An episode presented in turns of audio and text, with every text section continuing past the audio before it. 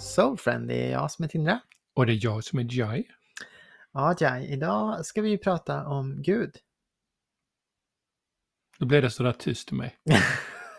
jag fick samma reaktion som förmodligen 50-60% av lyssnarna som tryckte på lyssna på det här avsnittet. Ja, Och det är det vi ska prata om, eller hur? ja det kittlar faktiskt. Vi ska göra HLR på, På Gud. Ja, hjärt och lungräddning. Ja, du kunde det ja. Yes. Ja, vad bra. Behöver man det, göra hjärt och lungräddning på Gud? Alltså... Och vad menar vi? Alltså, Ja, vad, vad, vad, ja, ja, vad menar vi egentligen? Jag tänker som lyssnarna kanske undrar, vad menar de nu? Ja.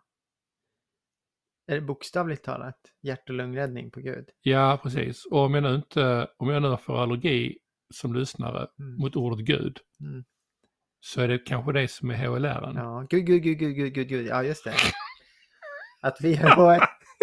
Oh my God. Nej, vi vill inte döda någon här. Men du, vad är, det vi vill, vad är det vi försöker säga egentligen? Vi försöker säga att det är ett väldigt vanvårdat begrepp. Ja, och många, många har problem med ordet Gud. Väldigt mycket. Eh, eh, och, Och att, och att, Gud, att vi har dödat Gud. ja, Som människor har vi dödat Gud. djupt, Ja, deep shit. och då behövs det HRL. Så, så vi ska, oavsett om du anser att du är kristen, ateist, jainist, vilken ist som helst, ateist, så ska, idag ska vi prata om Gud och vi ska prata om ordet Gud och vi ska försöka utveckla vad det är vi menar. Så att om du klarar dig från eh, andnöd, utslag på kroppen och eh, en känsla av att bara vilja fly eller stänga av, så se om du kan bara hålla dig från den, den känslan och bara lyssna ett tag på se vad vi försöker säga. Mm. Villkorslöst. Ja. Se om vi kan neutralisera det här ordet. Ja, det är skönt. Det Du, för du var inne på det Tindra, du sa det här ordet som är så missförstått och missbrukat och vad är det vi har gjort med Gud? Människan har dödat Gud. Ja, Wow. ja. Och gjort det omöjligt att nästan använda ordet Gud. Exakt. För att det blir lite grann som som vi gör med många saker. Men, men och jag kan känna så inför lagen om attraktion också. Att det är också ett väldigt vanvårdat begrepp. Men Ja. inte i närheten av så hårt missbrukat som, som begreppet eh, Gud. Vet du, jag fattar det. Alltså när jag eh, för 25-26 år sedan när, när, eh, när människor runt omkring mig på behandlingshemmet för, där jag, där jag var för alkoholismen då, och på Anonyma Alkoholister där man liksom använde ordet Gud. Eh, alltså jag fick ju ett, ett flipp då, för jag var ju ateist. Eh, och jag ansåg ju att religionerna hade dödat så många människor liksom i Guds namn. Och om Gud hade funnits, varför skulle jag bli straffad då som alkis? Så jag, jag fattar, Mm. jag fattar liksom problematiken. Och folk har ju gjort det. Folk har ju dödat i Guds namn. Ja, Folk har gjort allt i Guds men namn. Gud har inte dödat. Nej, eller Nej. ja, det beror på hur man ser det då. Okej, Vad man menar med, vad man fyller det här begreppet med. Ja. Ska vi, ja precis. Wow. Det kommer bli ett spännande, ett spännande avsnitt detta. Mm.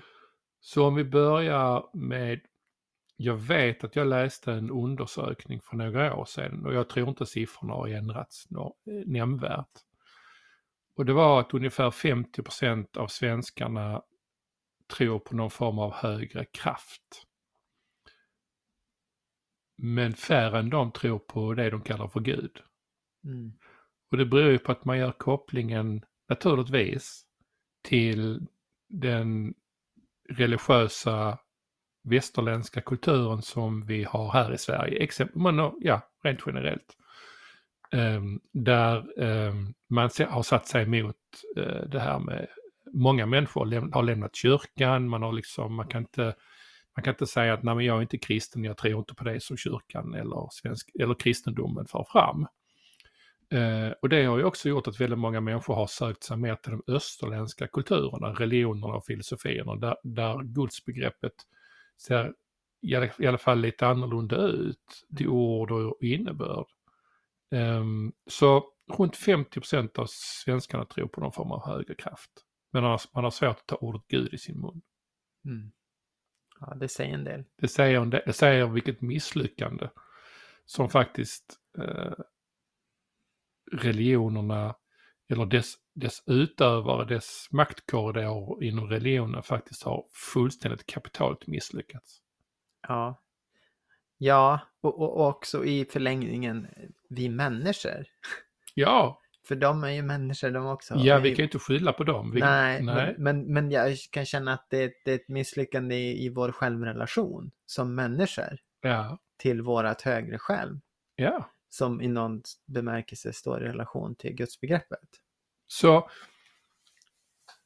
skulle du anse dig vara ur kontexten som väldigt många människor säger, är du religiös? Skulle du, ser du det som religiöst, Hindra? Ur den traditionella kontexten religiös? Nej, nej, religiös är jag inte. Nej, vad är religiös för dig? Religiös för mig är nu, nu, måste vi klippa i det här. Ja, vi får klippa. Ja, och, och, om du hör att det inte var någon lång paus nu så beror det på att vi har klippt. Ja. det är jättebra att du tar upp det här. Ja, för mig så finns det, det är problematiskt därför att det blir institutionaliserat nästan. Ja. Eh, att andlighet ska göras som kunskap ska göras i skolorna. Just det. Det ska göras enligt en viss modul. Ja. Och det ska göras i en viss form. Och så berövar man den egna relationen med begreppet och företeelsen. Och för mig så försvinner all substans i, i och med att man gör det. All kärlek försvinner. Ja, för att det går ju inte liksom att, att påtvinga form på den här äh, företeelsen. Nej. Det är så bara, nu ska vi älska det formlösa på ett alldeles speciellt sätt. Just det. Nej, exakt. Och gör vi inte det så blir vi straffade. Ja men du vet. Ja. Och, och, det, och det här återigen, det ligger så mycket rädslor och litenhet och infektion och korruption. Klart. Emellan. Därför att det är människor som, som, som säger sig förkunna eller stå för en, eh, som, som Guds eh, eh, förespråkare eller eller eh, förmedlare eller alltså ja. budskapsbärare. Och ignoransen i det där att liksom det är som att man inte det där, även om det där är sant, så man, att man på något sätt, man vet inte ens om det. Nej. Man vet inte ens om att man är korrumperad. Nej. Och för att man inte vet att man är korrumperad så, så, så skäms man inte när man använder människors eh, relation med något högre stående till sin egen vinnings skull. Och det är det jag menar att under tiden som vi sitter här och pratar om, om, om etiketter som Gud och kyrkan och kristendom och judendom och islam och whatever eh, det än kan vara, så är det ju ord och etiketter på saker och ting som är företeelser ut, ur, utifrån mänskliga betraktelser. Mm där någon säger så här är det, så här ska vi följa den här boken, det är det här det står. Där det är företrädare för, för vissa, eller för alla religioner då, som säger det är detta som gäller. Och under tiden som den diskussionen och dialogen och bråken och allt vad det nu än är pågår så missar vi hela grejen. Mm. Mm. För vad jag menar är att vi har intellektualiserat Gud istället för att vi upplever Gud.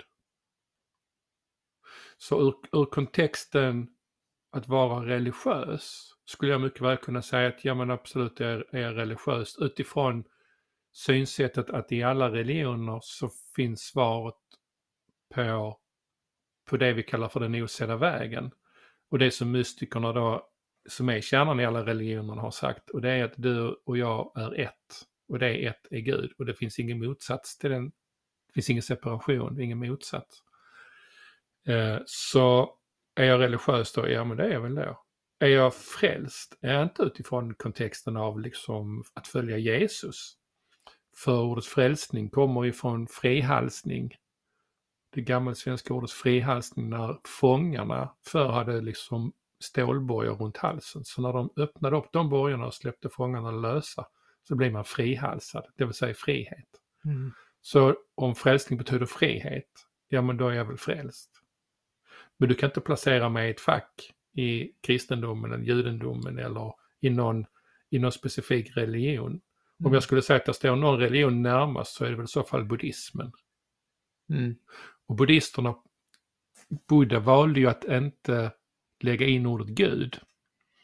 För han visste att det här separerade människor för att man blev ovän om vad Gud var, är, vem, hur och på vilket sätt. Så Buddha valde att kalla det för sanningen. Så sanningen bor i oss alla. Medan vi kanske säger Gud bor i oss alla, därför det är Gud som är den enda existensen. Mm. Ja, och där någonstans så känner jag personligen att jag, jag, jag drar mig till, jag dras till andligheten. Det känns för mig i alla fall mera tillåtande och mer obesudlat Mm. än, än reli- religion. Ja, Ehm, och det känns som att det, det känns som att folk förstår vad jag menar när jag säger att jag är andlig. ja, Och, och jag kan fortfarande säga, jag börjar bli bekväm med, nu kastar jag mig med begreppet Gud hela tiden. Men, och det gör jag för att jag har blivit bekväm med det igen. Jag har gjort mig bekväm med begreppet så att det, det, för mig så blir det inte konstigt. Jag måste inte varje gång jag säger Gud säga så här, men jag är inte, jag är inte religiös. Just det. Det är den där extra då liksom. Jag tror på Gud, men jag är inte, alltså att, att vi måste försvara någonting. Ja, Just av den här anledningen som vi sitter här idag och pratar om att vi måste göra HLR på Gud. exakt. Att, att vi reclaimar. Vi behöver återta det ordet och göra det till vår. Precis så. Ist- istället för att liksom acceptera eh, eh, andras uppfattning om Gud. Exakt. Och jag, och jag, kan, för jag kan känna också, för ibland när man pratar om andlighet så tror folk att man bara pratar om, om ett alternativt sätt att se på världen. Eller att man, att man, att man håller på med alternativa eh, hälsomoduler.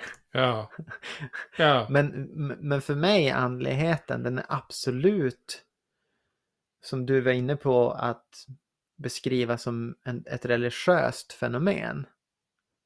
I form av att eh, det är någonting jag hänger mig till. ja, Det är, det är en form av dygdutövande. just det. Och det, och det, och för det är som du brukar säga ibland så här, det, det är inte allvarligt men jag är extremt seriös i min relation till mitt högre själv eller Gud om du vill. Mm, Jag är väldigt mån om att vårda min relation. just det. Och jag har känt också att när, när vi pratar om attraktionslagen och så, för mig i alla fall, så blir det omöjligt att prata om attraktionslagen utan att beröra eh, fenomenet eh, Gud. Även om man inte vill använda det ordet, så Mm. är ändå så här källan, den enda kraften, allt det där spelar en extremt stor roll för att man ska förstå attraktionslagen för vad den egentligen är. Och samtidigt så är det ju liksom källan, den högsta kärleken, eh, eller vilket ord vi nu än använder, är ju en omskrivning därför att vi har en rädsla för ordet Gud själva. Så vi, vi, vi gör en omskrivning så ingen ska kunna attackera det. Ja, Vilket innebär att vi är faktiskt rädda för Gud. För eftersom det då blir, ja men den högsta kärleken, ja vad är det för någonting? Och nu gör ju eget om det till något mänskligt. Eller så säger vi, säger vi vårt högre jag, ja men det är också kopplat liksom med något mänskligt förmodligen. precis. Och källan, ja vad är källan? Var, alltså, var är den? Helt plötsligt låter det väldigt geografiskt eller... ja, men också att det inte, att det inte är, kan verk, upp- missuppfattas som en entitet. Utan att det är liksom en företeelse. Just det. Ja, För, för Gud är ingen entitet. Gud är inget väsen. Gud är. right. That's it. Mm. Och då säger någon, ja men vad är Gud? Ve- Vem är Gud? Ja men Gud är ingen vem. Nej. Ja men vad är Gud? Gud är allt. Okej, så Gud är kriget i Ukraina. Nej, det är ego. Gud har ingenting med den här planeten att göra överhuvudtaget. Det där är intressant när du säger, jag vet, jag hör dig ibland säga det där och ibland så fattar jag precis vad du menar. Ja, Och ibland så fattar jag inte ett skit. Men det är så här. Och samtidigt så förstår jag därför att när du pratar om det där så pratar ju du om att all, den här världen skapas ifrån vårt mind. ja, Och, och vårt mind är fri ja. att Skapa. Skapa men också hålla sig ifrån gudskraften. Ja, det är ju separationen bygger ju på att en tro om att ha lämnat Gud. Ja, och, och samtidigt så när allt vi, allt vi älskar, allt vi genuint, när jag tittar på dig Jai, Mm. och jag känner uppskattning och kärlek, så i min värld så vill jag tro att det är Gud Ja, som jag upplever uppskatta dig ja, genom mig. Men jag behöver Jai för att kunna göra det.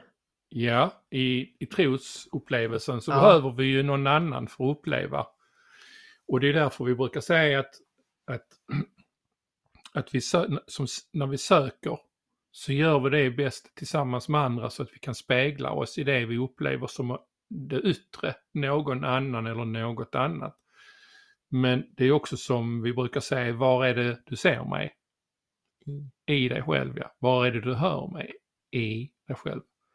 Och ja, smaka, lukta känna. Alltså, Exakt. våra fem sinnen säger att det finns någonting utanför oss. Men det som är sant är att dina fem sinnen kan du bara uppleva inuti dig själv. Alltså är jag i dig. Jag finns inte ur Separerad högre- kontext. separerad kontext. Mer än i en upplevelse, i ett Right. mind. Ja, Så mindet har skapat universum och separationen. och separationen. och Ja, idén om olika formers företeelser och ja och det är därför ur många sammanhang som, som också religioner och filosofier, men för all del också mer moderna företeelser pratar om the matrix. Det här är the matrix, en illusion, en hägring, em, en dröm. Men i den här drömmen då, bara som ett exempel här då. Här har vi Oscar. Mm. Oscar är barnsligt förtjust i röda strumpor. Ja, Varken Oscar eller röda strumpor existerar ju i någon verklig benämning. Sant. Right? Men ändå den här fantastiska känslan av kärlek och bliss och glädje och välsignelse som Oscar upplever när han får på sig sina röda sockerplaststrumpor. Och bara för den där sekunden, du vet, när det bara är så här, när han bara känner sig värdig sin egna upplevelse. ja, För mig är det Gud. ja I det ögonblicket infinner sig Guds kärlek upplevt. Exakt, därför att det är därför vi har avgudar i den separerade världen, för att kunna uppleva Gud. Men vi gör de röda strumporna som Oscar upplever som bara är helt magiska för honom. Kommer ju ifrån att vi vet att Gud bor i oss. Men om vi inte vet det ur ett medvetandemässigt plan så sker det på ett undermedvetet plan. Så de här röda strumporna, de bara ger mig världens bliss i säkert en hel dag och sen måste jag dra av de där strumporna och tvätta dem och nu är känslan borta. Lite grann ja. Ja. Lite sämre än den och här nu gången. måste jag ha på nya röda strumpor, Exakt. nya eller ny elgitarr eller ny fru eller Ja. nytt hus och nytt jobb och nya pengar. För vi ska skapa avgudar i den här världen därför att vi saknar ju Gud. Ja. Men vi upplever samtidigt den gudomliga kraften i oss när vi har den här blissen. Men vi tror att den kommer ifrån saken utanför oss, de röda strumporna. ja, fast det är bara en anledning att släppa in Guds kärlek. Ja, Och, och sen har vi låst Guds kärlek bakom fenomenet där, bakom röda strumporna. Man är så här, jag tänker bara låta Gud älska mig om jag får ett par röda strumpor. just det. Eller hur? Exakt. Så vi har liksom speciellheten, vi har syndaren, straffet, vi har eh, vår litenhet. Allt det där ska speglas mot den här gudomliga, underbara kraften som i, egentligen är vårt sanna själv. Och jag vet att jag har sagt det innan och jag kommer säga det nu en gång till. vattendroppen som piskas upp i havet är hela havet. Mm. Vattendroppen, om vi är den där vattendroppen, om du är den där vattendroppen, så ska, har du skapat en identitet nu som vattendroppe, separerad från havet. Och nu bör du betrakta dig själv och skapa den här egna identiteten av hur du speciell du är som vattendroppe, hur kass du är som vattendroppe och att du måste ha någonting utanför dig själv för att bli en sån här fullständig vattendroppe bland alla andra vattendroppar som far omkring där ute. Så det är en upplevelse av separation ifrån havet. Och upptäcker inte att man är hela havet där inne. Så nu måste vi ju skaffa de där avgudarna för att bli den där speciella vattendroppen.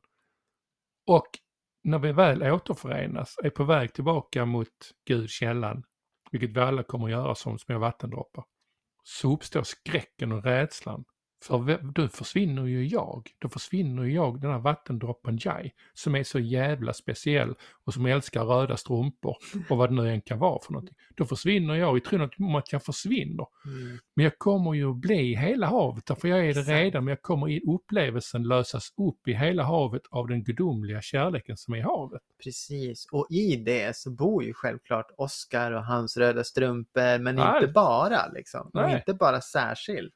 Exakt. Och utan mer så, det blir så här, som, så som man uppfattar saker. Du vet. Vi människor är ju så roliga, för vi avkodar ju verkligheten som vi gör den. Så här. Vi säger så här, ja men där borta är ett staket, du vet. Om 20 Ja. meter finns det ett staket och så finns det ett träd och så så. Och här emellan finns det ingenting, där finns det bara luft. Fast Just det är ju inte sant, det är ju fullt med partiklar och syremolekyler och allting. Och, sen, Elektroner all- alla ljusspektran som vi inte ens lägger märke till. Alltså det skulle egentligen inte ens gå att se bort dit bort om man såg allting. Det visar ju hur begränsade vi är, eller hur? Exakt, Som så vi bara ignorerar 20 meter, så gör vi ett nedslag på ett bambustaket och så sen tar vi in det och så säger vi att det är verkligheten. Eller hur? Och det blir ju som att fiska upp en, en tesked i, i, oceanen liksom, Ja, ja. och säga det här är hela havet. Det här är hela, exakt. Och på ett plan är det ju det, men jag, utifrån kontexten av mina fem sinnen Right. så är, det, så är det ju inte det. Och det är därför våra fem sinnen är vansinnet. Ja, Det är ja. sammanfattningen på dem, det är, Ja. vi är vansinniga. Och, och jag tänker att hur, hur missbrukade och vanvårdade eh, de här etiketterna som Kristus och Buddha eller whatever det nu än kan vara har blivit missbrukat och vanvårdat och missförstått. Eh, det finns ju de som tror att, att Jesus heter Kristus i efternamn, liksom, att posten gick till Jesus Kristus. Men, ja, jag vet. Men, jag vet. Men Krist, Kristus är ju en energi, det är en beskrivning av det som vi är. Eh, Det kan lika gärna kallas för Buddha-energin som vi brukar kalla det för, eller Hare Krishna-energin eller ketchup-energin, alltså kalla vad man vill. Det är liksom den gudomliga energin som är vår livskraft.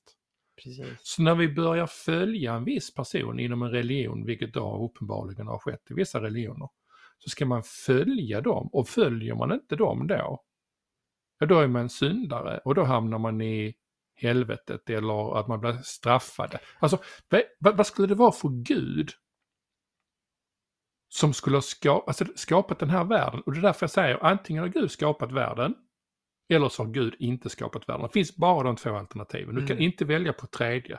Mm. Gud- Gud har inte skapat halva världen. Alltså, antingen har Gud skapat hela världen med universum och allting, eller så har Gud inte gjort det. Och om Gud skulle ha skapat universum och den här jorden, så är fan mig Gud psykopat. Ja, jag vet du brukar säga Ja. det där. Punkt. Ja, och jag vill säga någonting då. Ja, Ja, för du vet ju, jag älskar att vrida och vända jag sätter saker. komma då, ja, Ja. okej. Om det bara finns en kraft i hela universum, Ja. resten är bullshit och bara Ja. inte sant. Ja. Ibland pratar vi om, om attraktionslagen i form av egots attraktionslag och själens attraktionslag. Ja. Right? Right? Men vad finns det då för kraft i egot? Det finns, det finns ingen det kraft i egot. finns ingen kraft i egot. Nej, hur, ska, hur kan den då attrahera någonting? Hur kan den då skapa någonting? Ja, men det kan den ju inte. Alltså, om, Nej. och- för att om du tar handen och så sätter du den framför en vägg där solen lyser så kommer det bli en skugga Ja. där på väggen. Mm, Nu har vi fått för oss att den skuggan har ett eget liv. ja. Ja, Eller hur? men egentligen är det handen. Det är bara någonting som blockerar ljuset. Ja, och det är handen som kastar skuggan. Ja, så den fysiska världen kastar skuggor känslomässigt, mentalt och fysiskt. Det är Just allt. det. Men det finns bara en kraft som genererar de här skuggorna. Och det är den enda kraften. Ja och, Gudskraften. ja, och då kan man säga, då borde det vara Gud som har skapat den också. Eller? Gudskraften Som har skapat den, ja, skuggorna. Som har kastat skuggorna. Ja, vem har skapat det? Vem- Enligt dig? Vem som har skapat skuggorna? Jag, alltså jag tror inte ens att det finns skuggor. Jag tror skuggor är en metafor, en energibeskrivning Ja. av eh, blockerad gudskärlek. Och det är det som mystikerna i alla tider och fortfarande pratar i ett symb- alltså symboliskt språk. Därför att ordet Gud är ett ord för en symbol. Vilket innebär att det är två gånger ifrån sanningen. Och det gäller också när det gäller allting annat när vi pratar andlighet. Det är ord för symboler. Alltså det är ett symbolspråk, det är ingen absolut sanning. Nej. Därför att, och det är därför vi säger den enda närvaron i Gud. Och då tänker, tänker vi som separerade varelser och upplevelser, ja men ja då. Ja det är ju tron på att det finns en identitet. Ja, vem har skapat den tron?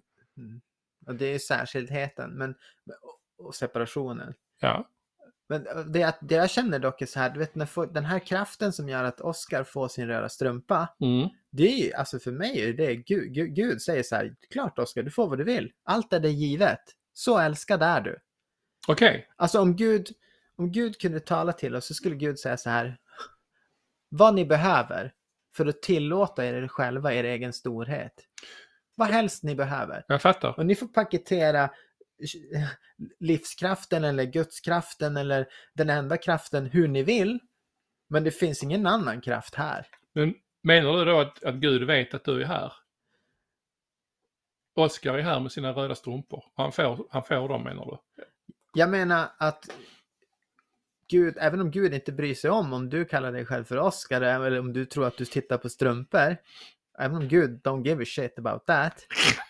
Ja. Så, så tror jag på fullaste allvar att Gud erkänner sig själv i dig och i strumpor och i allting där vi lägger saker. Ja, det tror inte jag. Mm, vad intressant. Gud vet inte ens att vi är här. Nej, jag tror inte heller att Gud vet att vi är här i den kontexten som du tänker på just nu. Men jag tror att i den bemärkelsen utav tillåtare av kärlek så tror jag det. När jag känner kärlek, när jag känner resonans så är jag helt övertygad om att Gud erkänner mig i det ögonblicket. Ja, utifrån, ja, precis.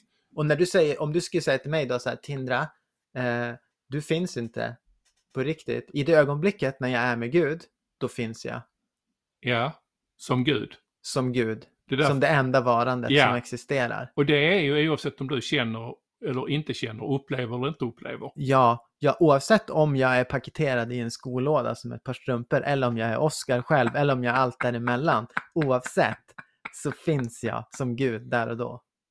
Jag tror inte att du menar det, men det låter lite som att eh, Gud gärna ger dig ett par röda strumpor. Men det skulle betyda att Gud visste att röda strumpor finns och att du behövde dem. Som en egen entitet, alltså en separerad Gud ifrån dig. Och jag tror inte att du menar så. Nej. Men, men, men det, lät lite, det lät lite så. Därför det svåra är att greppa detta ur både ur mindets synvinkel men också ur den upplevelsemässiga känslan. Mm. Och, och jag säger det därför att min ingångsvinkel i detta är att vi är inte här, universum existerar inte. Jag vill symbolisera det som en dröm. Det som vi kallar för vi är bara ett. Kallar det för Guds skapelse, de kristna kallar det för Guds son. Det spelar in, det är bara ord. Vi ligger, jag ligger hemma i sängen och sover och drömmer en dröm om att jag är här. Jag drömmer och har, och har skapat alla andra varelser som finns också Mm. i drömmen. Så när drömmen upphör och jag vaknar så kommer jag inse att jag redan är hemma i Gud. Och då, när jag säger jag så är det inte jag. Nej, precis, exakt. Exakt. Och, och när du säger att eh, vi inte finns Ja, och när vi pratar om vansinnet ja. så är det ju inte du du menar. Nu, hur, hur menar du? Menar inte jag? det du egentligen är, du är ju inte vansinnig. Nej, Och Nej. du är ju inte skuggvärlden. nej, Du är ju Guds kärlek. ja, Och när jag älskar dig, jag, ja, och du älskar mig tillbaka, då finns det bara Gud i rummet. ja, Oavsett om vi har förpackat det genom våra små, små själv i ett Ajay och ett, i ett Tindra Ja. som möts Ja. i sanningen. i upplevelsen. Ja. Så, så, så är det ändå så att Gud bor i oss och i mötet emellan oss. ja, Och det är vackert. Och det är bortanför den separerade gestaltningen ur, ur det vana sinnet. Det som inte är alla minut, det som inte är här i stunden och möts på riktigt. ja. Det är därför det är så svårt att prata om detta. Därför att till och med när du säger, när vi är där, så, så, så är, är liksom Gud där. Men Gud är ju allestädes närvarande i allt eftersom det är den enda existensen. Alltid, också i det. Och det är därför när vi pratar oneness. Om det finns bara oneness, om det bara finns ett, då kan det inte finnas någon motsats till det. Det kan inte finnas ett alternativ till det. För om det bara finns ett, då finns det bara ett. Och om det ett skulle beskrivas ytterligare med en symbol, symbol som kärlek, så kan det inte finnas en motsats till kärleken som då skulle vara rädsla, för det är mänskligt. Exakt, det finns ingen motsats i ettheten. I Nej. kärleken, i Gud finns ingen motsats. I Gud så är rädslan bara väldigt lite tillåten kärlek. Ja. För det finns bara en sak. Så om du skulle... Om du skulle... Om det finns någon lyssnare här nu som tänker, vad fan är detta? Eller, vad är Gud för mig? Eller hur ska jag hitta Gud? Och är det Gud jag hittar, vad är då Gud för Alltså, är du med? Alla de Mm. frågorna. Mm. Så om du fick ge ett sånt tips från coachen, Mm. eller ett, ett tips ifrån din, ditt hjärta till den personen. För hur den personen hittar Gud i sig. Vad nu Gud är för den personen. Mm. Vad skulle du, vad skulle du ge för tips då? Hur skulle du råda den personen? Släpp föreställningarna. Ja. Släpp tron om vad, vad det är man ska försöka hitta. Ja, släpp. Bara släpp taget och, och försök vara i stunden. Ja, Jag tror att man bara kan hitta Gud genom att vara stilla i stunden. ja, Och jag tror att härifrån sett, om om för- för att återknyta till förra veckans podd, om vi säger att vi backar ut ur helvetet, ja, så kan vi bara möta upp Gud i vår egna upplevelse. just det. Kan man ställa frågor? Jag kan ställa frågor, men kan man, kan man svara på den? Varför är det viktigt för oss att hitta Gud? Varför är det viktigt att hitta oss själv? Ja, nu svarar du med ett annat svar. Eller en annan fråga. Ja, är det så du menar? Varför är det viktigt för oss att hitta Gud i oss? Eller varför är det viktigt att upptäcka Gud? Varför är det viktigt att göra hjärt-lungräkning på Gud? Därför att Gud är närmare sanningen. Som ett begrepp, i, till och med i begreppsvärlden, så Ja. är Gud ett bättre begrepp än, som du säger, källan eller det högre varandet eller det, det bredaste perspektivet eller så. Gud, vet vi, står för allt som är. Det är väl det som är så extremt skrämmande. Ja, Att man, att man, om man erkänner Gud till fullo, då är det precis som du säger, då upplöses gränsen mellan både strumporna, Oscar och allt det däremellan. Det finns ingen särskild identitet om man tillåter allt som är Gud. just det. För då är man ett med allt. För det finns inte jag och Gud. Exakt, men vi tror ju att vår känsla av närvaro, vår känsla av medvetenhet sitter ihop med vår förmåga att avgränsa oss Just det. ifrån något annat. Ja, Att, att känna sig själv är mycket lättare om man är liten och, och nära och det känns, du vet, det går fortare att förstå hur en liten Fiat Ritmo ser ut på insidan än, än liksom ett, ett hangarfartyg. Och det är väl där någonstans vi, man liksom, det blir, det blir svårt tänker man, hur ska, jag, hur ska jag någonsin lära känna mig själv om jag är allt som är?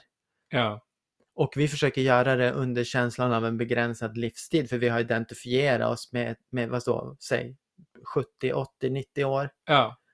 Att Aha. födas, leva, dö. Exakt, och om jag nu ställs inför den omöjliga uppgiften att lära känna mig själv i den här ytterst begränsade självuppfattningen som jag går runt med, som säger att allt jag tror att jag är ska jag förstå under den här livstiden. Då, blir, då vill man inte att det är sant, att man är allt som existerar. Nej.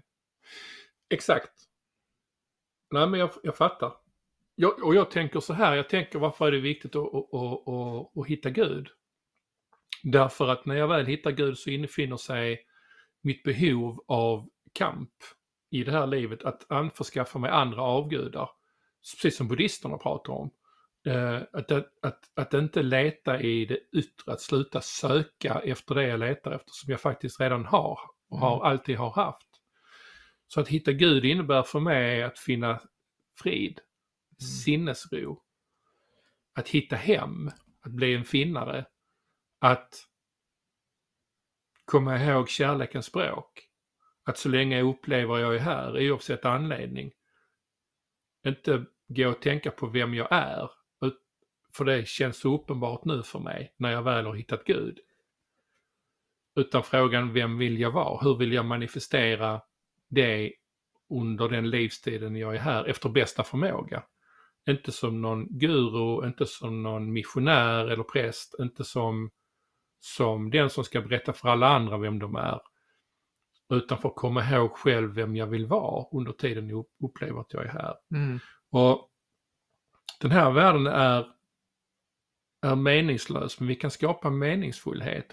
Jag kommer att tänka på Marianne Williamson som är 70 bast och är välkänd för, för många som är lärare i en kurs, lärare i kurs i mirakler och som också skrev åter till kärleken för många år sedan. Som nu ställer upp i presidentvalet 2024 i USA. Um, ehm, uh, eh, och i hela den här stora vågen av uppvaknande som faktiskt sker då över i den här världen, i den här upplevelsen. Där vi, där vi alla är på väg hem till, till den vi egentligen är. Så kan vi använda denna världen för vårt uppvaknande som Marianne gör eller som du gör eller Oskar med sina röda strumpor om, om Oskar känner att, att han vill ge dem någon speciell kontext så är det också en del av uppvaknandet. Så det finns ingen speciell väg till uppvaknande som är bättre eller sämre. Men vi behöver reclaima Gud Ja. för att faktiskt återta det ordet som en kärlek i oss istället för att låta rädslan manifesteras som ja det är källan eller en högre kraft som är odefinierbart. Därför att då, då blir det hängande i luften. Mm. Mm. Och det är gott att erkänna att vi gör den här begreppsförvridningen och självcensureringen och korruptionen för att vi är rädda för vad det innebär Ja. att erkänna Gud. Så det är inte Gud egentligen som behöver HLR. Nej. Det är vi. Exakt, det lilla jaget. Och det här, här kommer det liksom något fint känner jag. Här blir det den här, du vet, det blir så coolt när saker bara slår någonstans och så kommer det tillbaks igen. När det speglar sig, det är så himla vackert. För att, och det slog mig också igår när jag funderade på att vi skulle göra det här, så, så kom det upp till mig och bara vi pratar mycket om att vara schysstare med Gud och liksom ge gudsbegreppet the benefit of a doubt och, och, och liksom försöka få det att bli rumsrent igen i någon bemärkelse. Men det vackraste av allt är ju vad Gud gör för en person eller en, en avgränsning som försöker hitta hem igen genom att säga att du kom hur du vill, kom tillbaka precis som du vill. Kom genom röda strumpor om du känner för det. Kom genom att bestiga Himalaya eller åka helikopter upp och ner med Dalai Lama och käka varmkorv samtidigt. Kom som du vill. Ja, Kom exakt hur du vill därför att min kärlek är allomfattande. ja. Det, Den är runt överallt. Hur du än vänder och vrider på det så finns det bara min kärlek. Exakt. Och, det, och det är därför, det är därför jag säger det spelar ingen roll om man heter Putin eller om man heter Dalai Lama. För ingen är bättre eller sämre i välkomst, i välkomsten hem. Och det finns ju en berättelse om den här förlorade sonen. Liksom. Det är två söner som, som, som växer upp med en ofantligt rik pappa och den ena han, han, han begär förtida arvet på halva och sen så drar han ut i världen och bara det slutar ju i katastrof, fullständig katastrof. Har ingen medvetenhet överhuvudtaget och, och till slut så kommer han hem i trasiga kläder efter många år och livrädd för att pappan ska skälla ut honom för att han har hållit sig borta och han har supet och han har varit eh, lösint på alla sätt och, och har gjort av med alla pengar och, och så. Och så står liksom pappan där och bara välkomnar sin son hem. Och det är lite så. Mycket så. Ja.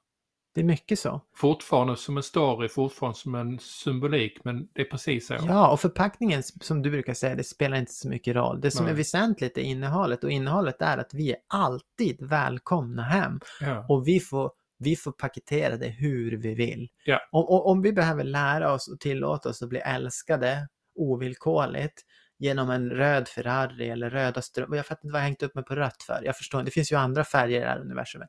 I alla fall. Eller en blå kon. ja, eller hur? Exakt. Varför inte en blå kon? Jag har aldrig sett en blå kon, Jai, men ja, En blå ko. en blå kon. Kon. Jag kon. fattar. Ja. Mm. Oavsett, Mm. whatever. Whatever. Whatever floats our boat. Om vi kan tillåta en gnutta bliss i ett ögonblick, i en tillfällighet, då har vi i min bemärkelse i alla fall tränat på att närma oss Gud i någon, någon, någon bemärkelse. Ja, och sluta med att liksom kraftmäta oss mot Gud. Mm. För i begreppet en högre kraft, en större kraft än oss själva. Och, och jag vet, jag säger det här därför att när jag kom till, som jag sa innan, till AA för många år sedan. Och jag hade jättesvårt med det här med Gud och begreppet och blev skitförbannad och, och undrade om jag skulle bli religiös och hellörad och allt vad jag trodde, följa Jesus och sånt. Och jag ville inte det bara för att jag skulle bli nykter. Och samtidigt så var jag rätt så illa däran. Och det var det en som sa, jag skiter fullständigt i om, om din högre kraft är en ketchupflaska. Och, då, och för mig blev det lite så, jag var tvungen till att tänka till. Och det var till och med så att gruppen på AA, en högre kraft i sig, gruppen, gruppen tillsammans höll sig nyktra även om det kom enstaka personer som drack. Så finns det någonting som är en större kraft än en själv? Ja, det finns det ju. Om jag börjar tänka efter, jorden snurrar ju av sig själv, du kan inte göra ett skit av det. Mm. Så finns det, finns det en kraft som inte du har tillgång till på det sättet? Ja, det finns det. Och jag tror att det är den här kraftmätningen med Gud vi försöker göra som människor. Där vi ska konkurrera bort Gud och säga att jag är självständig, jag klarar mig själv, jag vet bäst.